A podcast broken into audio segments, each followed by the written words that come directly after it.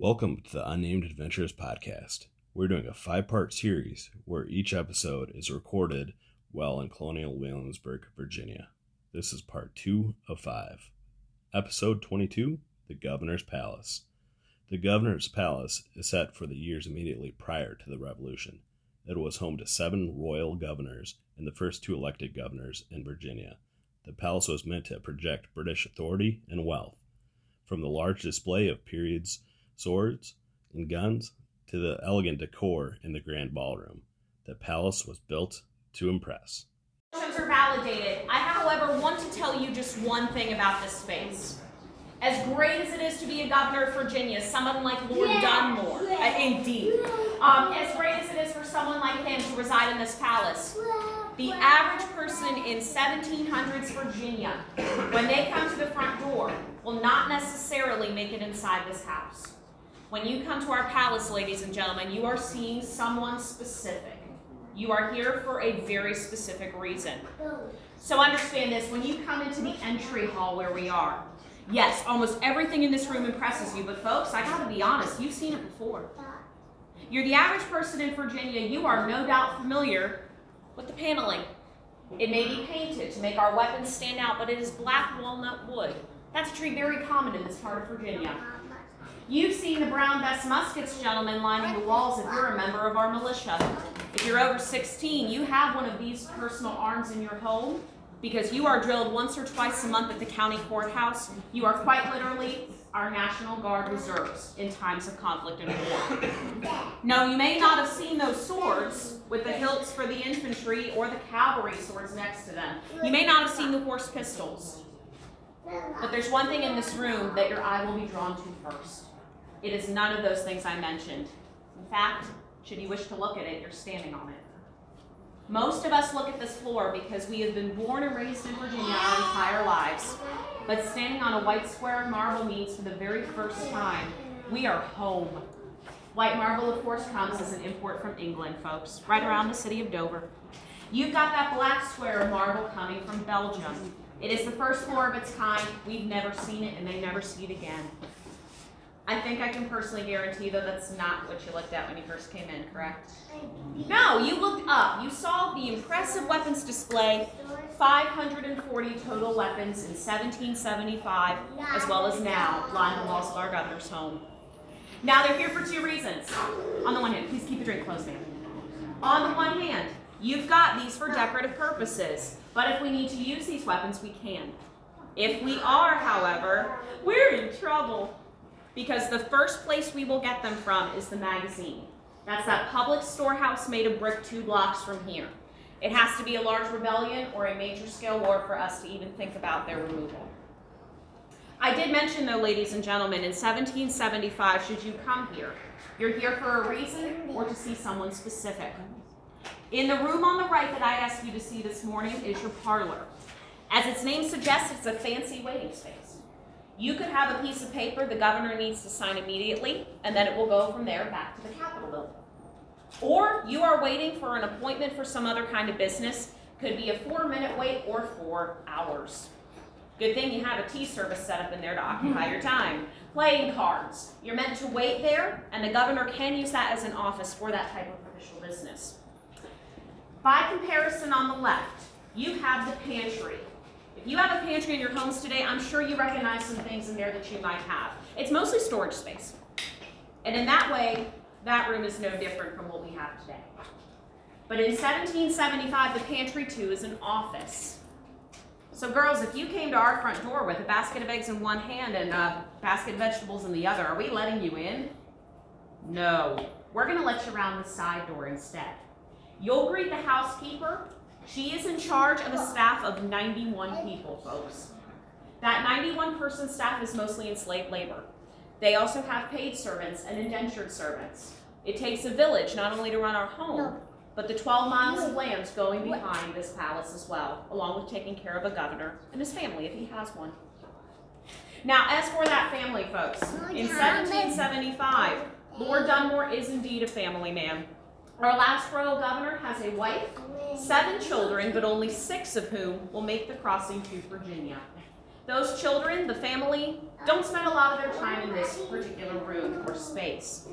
In a moment, we're going to head upstairs to the third, uh, second floor. I apologize.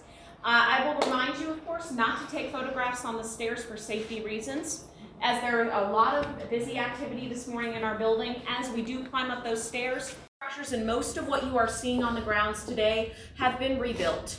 Our palace has been standing since 1934. I, however, am knocking on wood because it is actually the longest ever palace to stand on our grounds. Now that original building, folks, it will start its construction in 1705. It takes us almost 16 years to truly finish it. Imagine this, of course, you have a big government building, you uh, keep asking that government for money to fund it, you keep using it, you keep running out. Keep asking for more money, using it, running out, you get the idea. Um, we, we finished that construction. Our first of our total of nine governors will call our palace home in that year. The first governor, very fitting, is the one with the biggest painting in the room this morning. Thank you for the five of you who have a sense of humor. You've got Alexander Spotswood. He's the first of what we call our royal governors to reside here. They're appointed by the king to lead the people of Virginia to be that voice and representation. In 1776, though, we seek our greatest change of all. We're going to choose to become independent from the crown and we will choose, sir, if you don't mind pointing out, like Vanna White, that gentleman next to you. Thank you, sir. Very good. Patrick Henry in the center, folks, with the red coat. He's our first governor of our state of Virginia. Next to him is Thomas Jefferson. He is our second, thank you again, sir. He's our second governor of the Commonwealth of Virginia, but only here for three months before another change comes. This change this time is one of government, a shift in the capital city. Our capital in Williamsburg will cease to exist in 1780. It will now be in Richmond as of that year and is still there today. Unfortunately, though, for us folks, the reason that we do not have the original palace for you today here, we're going to close this a little bit so that way you can hear me a little better. The reason we don't have the original palace is because although this palace will be around for a little bit longer after that capital moves, when it becomes a hospital for American wounded, it is a few days before Christmas of 1781 that we suffer a fire. The newspapers say no one knows how the fire got started. Although the buildings on the grounds survive, it's only the house that will burn, and it will be totally destroyed in just three hours. We are very lucky though. If you fast forward in history to the 1920s, we have a hunch that the palace is here and not much else to go on, so we start digging. We were right. Just underneath of where you folks are sitting, we found the stones from 1705 still intact. We also found a collection of objects that were scattered in the rubble that had caved in. Um, in fact, we found 25,000 of those loose articles. So you'll see some of them covered throughout the house today. Although we are very busy and our time together will be short, should you wish to return at 4 o'clock today, you do have an opportunity to see the palace in that last hour of the day on your own time. And I'm certainly happy, along with my colleagues, to tell you if any item in the palace is from that original one. And as great as it would be to talk about things and stuff, that's not why you're here. Folks, our goal today, at least my goal with my guests, is to people the palace. To talk about the people that are in there, to talk about the events surrounding them. And if there is one person I mentioned more than any other during our visit together today, it's going to be this gentleman here to your right. We have here on the wall our seventh and our last royal governor in Virginia. His name is John Murray, the fourth Earl of Dunmore. Don't remember any of that. His title is that of an earl, but we call him Lord Dunmore. Lord Dunmore is, as you might guess from his attire, from Scotland, but no stranger to colonial leadership. Folks, it's all about who you know. For Lord Dunmore, at the age of eight, he'll travel from his native Scotland to London, where he will become a close friend and fellow student of Prince George Augustus Frederick, better known to you as King George III, many years into the future. The two are friends since they were children. They have the same mentors. So it's only fitting you reward your friends by their loyalty, especially if you're a king, by making them a governor of New York. Anybody visiting from there today? New Yorkers, wonderful. There's actually a Lake Dunmore named for that gentleman, uh, very in the most northern, northern part of your state. For Lord Dunmore, though, he likes New York, folks. He's there for a year, and the weather is very similar to his native Scotland. How many of us can say the same kind of weather is in Virginia as in New York? Thank you for a man for disagreeing with that. Because this is a different change, ladies and gentlemen. Not only climate, but of people. There's a reason Lord Dunmore is our last royal governor. We're going to be talking about that as we go through the House today. However, as we do so, I am going to ask your assistance. Should you have any cell phones, electronics that ring, ding, or sing, I am going to ask that you take this minute before we go inside to please silence those or to turn them off completely. I appreciate that a great deal, and I know your fellow visitors will as well. Should you have cameras, cameras you are welcome to use to take as many photographs as you like inside the building. For my personal comfort, I ask that you not video record any of our tour today, but should you wish to take pictures anywhere in the palace is fair game, except one place, the stairs. Trust me when I say I don't want anybody in my groups to have a nice trip and see you next fall too seriously. Anywhere else in the house, though, is fine, ladies and gentlemen, flash or otherwise. And food and drinks, I do ask that you please keep those closed and sealed at all times when we are inside. Chewing gum, I see about maybe 12 people chewing it right now. Please ensure that you dispose of it before we go inside the building today. That's a help to make us sure that we have another 80 years here on our grounds. In a moment when we exit, should you don't not have a way to get rid of that gum, place it in the clay pot outside of the servants' quarter. It may be a little waterlogged if you want to pick it up at the end of our 25 minute visit. Again, work with me. If y'all don't laugh, this is going to be a rough tour. All right, folks, we are going to head inside. My name is Kathleen. Please follow me. Stay close. Let's go see the palace. So, ladies and gentlemen, we've walked through quite a number of rooms on our second floor. Allow me to tell you what they were. The first room on this floor is the biggest space. You may remember me mentioning our governor is married with children. Lord Dunmore in 1775 will have three sons and three daughters, along with his wife, join him in Virginia as part of his residence here. Folks, again, we'll step all the way in. My colleague will be closing that door just behind us for our group. The daughters, the eldest ones, are the only ones to share a room. That is the first one you walked through. The biggest room on this floor is for Lady Catherine. Our governor's oldest child is 15 years old. Her younger sister is Augusta at 14. The girls share the room, but three other brothers and one younger sister will sleep upstairs. They have rooms to themselves by comparison, but much smaller than their sisters.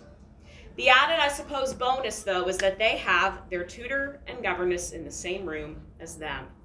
Their, her name, folks, is Françoise Galli. She's from Paris, in charge of education, bringing up young ladies, especially of noble birth. The second and third rooms you walk through, though, are for a different use. A dressing closet connects to a guest room.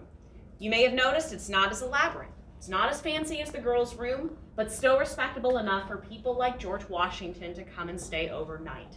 He and Lord Dunmore are quite close. My, how times will change. As for this room, this is more than likely what you are coming to if you are here to visit with the family, for even a casual visit. What you are walking into is the dressing room. It is a place to get ready. It is a place to receive the family, to hear the girls play their instruments, to talk. But most importantly, as you walk through the double doors behind me, you're seeing one of the most expensive things in this entire house the fabric on the walls. Mm-hmm. Just like the chairs, folks, it's crimson silk damask coming from London. It is a fabric that is quite expensive to maintain, let alone to make. I'm not to lie to you, folks. This is also the room where you come to see the youngest member of our family. In December of 1774, adults almost nine months to the day after our governor's wife arrives, we have that youngest child of our governor and his wife born. It's a baby girl, and she will be christened by her father as Lady Virginia Murray. A sweet gesture, many will see it as, others will see it as a political tool, a way to gain favor, reputation. Folks, that will certainly not help our governor in 1775 on April 21st. On that day, our family will wake to some news. They'll actually see it firsthand as they look out the window. For on that April morning, they will discover a crowd of 200 men, guns in hand. They are armed at the end of their front lawn. They are very angry, They have every right to be. Folks, I'm going to pose a question to you. Riddle me this. If you were a governor, what is your main job? What are you supposed to do? Go ahead, just say it out loud. Taking. Keep, that's funny, I think so. Um, all right, so to keep the peace. I also heard others say to protect the people. Others might say to do the king's bidding. All of these are correct. But if you were told by your king that you can do whatever you want to protect your people, whatever means necessary, whatever you may take, whatever you may do, you would have to do it, yes? You're obeying the king's authority after all. But if you heard rumors of an uprising and you decided you were going to take some uh, gunpowder, some weapons from the public storehouse, do you think you'd have a problem getting it? No. No. You're right. You're the governor. You've got the key to that storehouse. It is the king's property. No, no, no, no, no. Folks, my question is this How do the people of Virginia feel about that?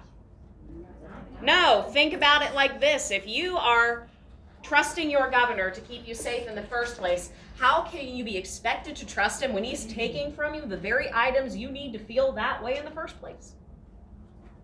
You don't trust him. When the governor gives that order for removal of those supplies, those men catch him in the middle of the night. By the way, that order's given at 2 a.m.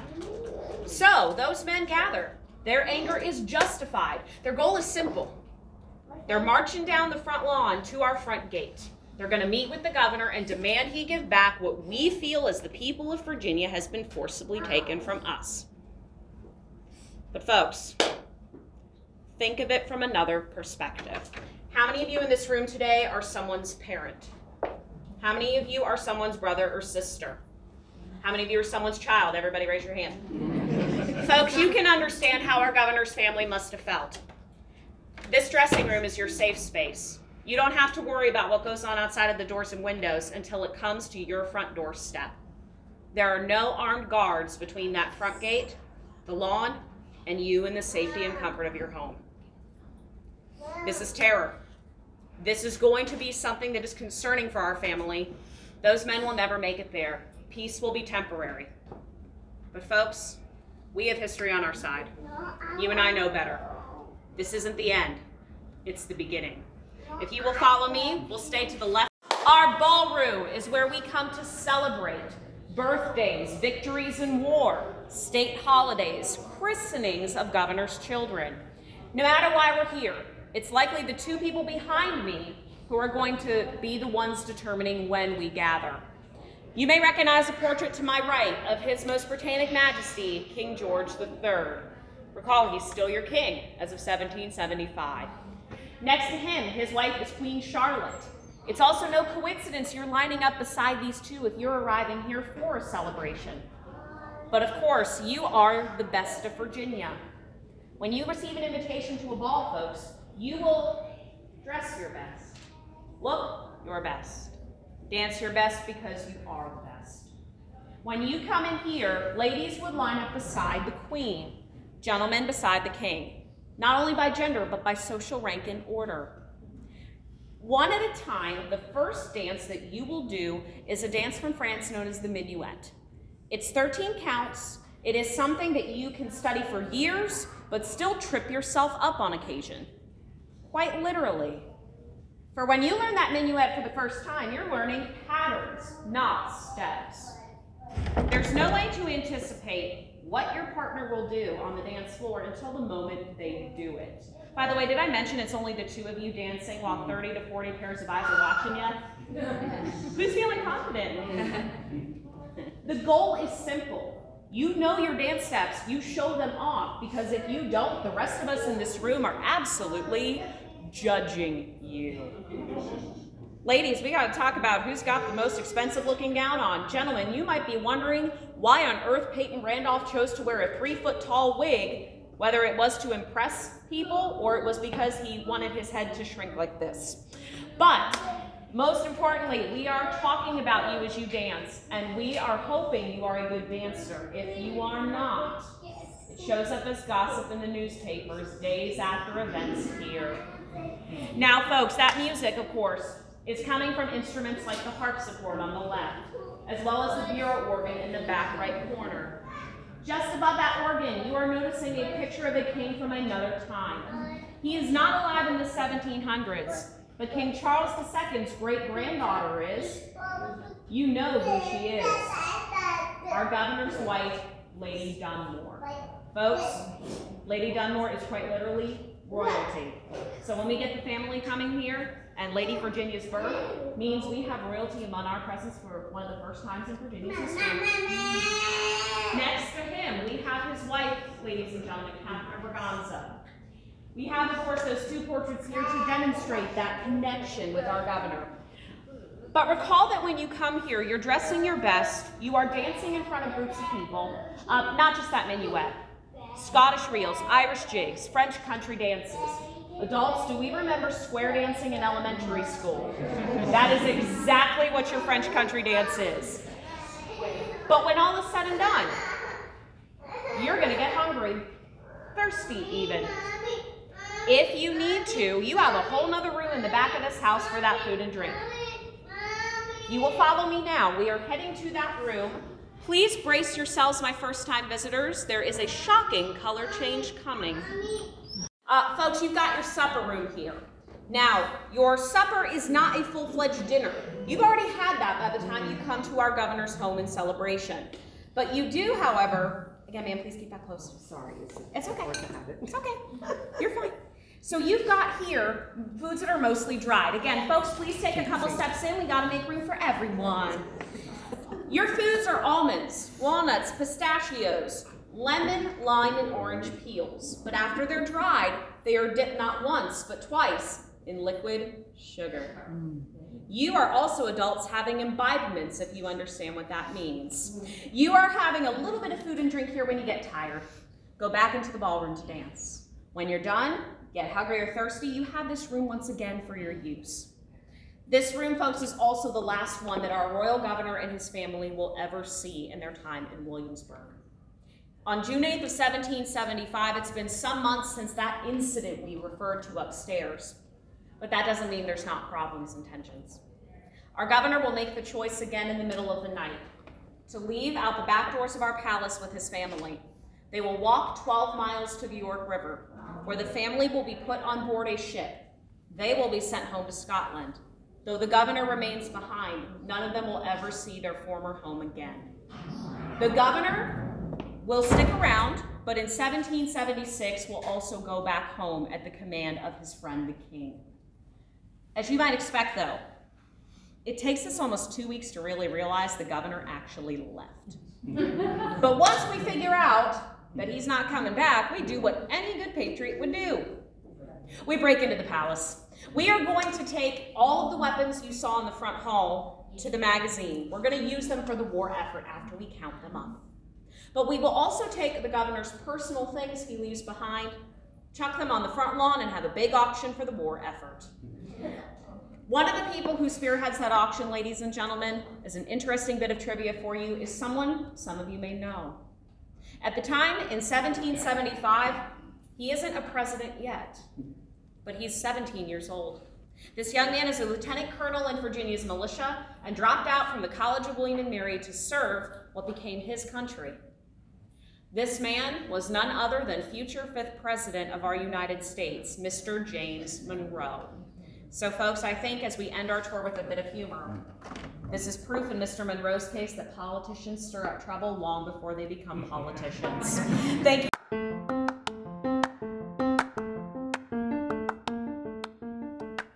Thank you for joining us today. It helps when you rate, review, and subscribe to the podcast that you enjoy and listen to. We appreciate all the support we've received since we've started to transform our lives into finding out our unknown. We hope through our journey of living our lives debt free while traveling full time that you will be encouraged to pursue your own passions. If you want to learn more about our journey, check us out on all major social media platforms.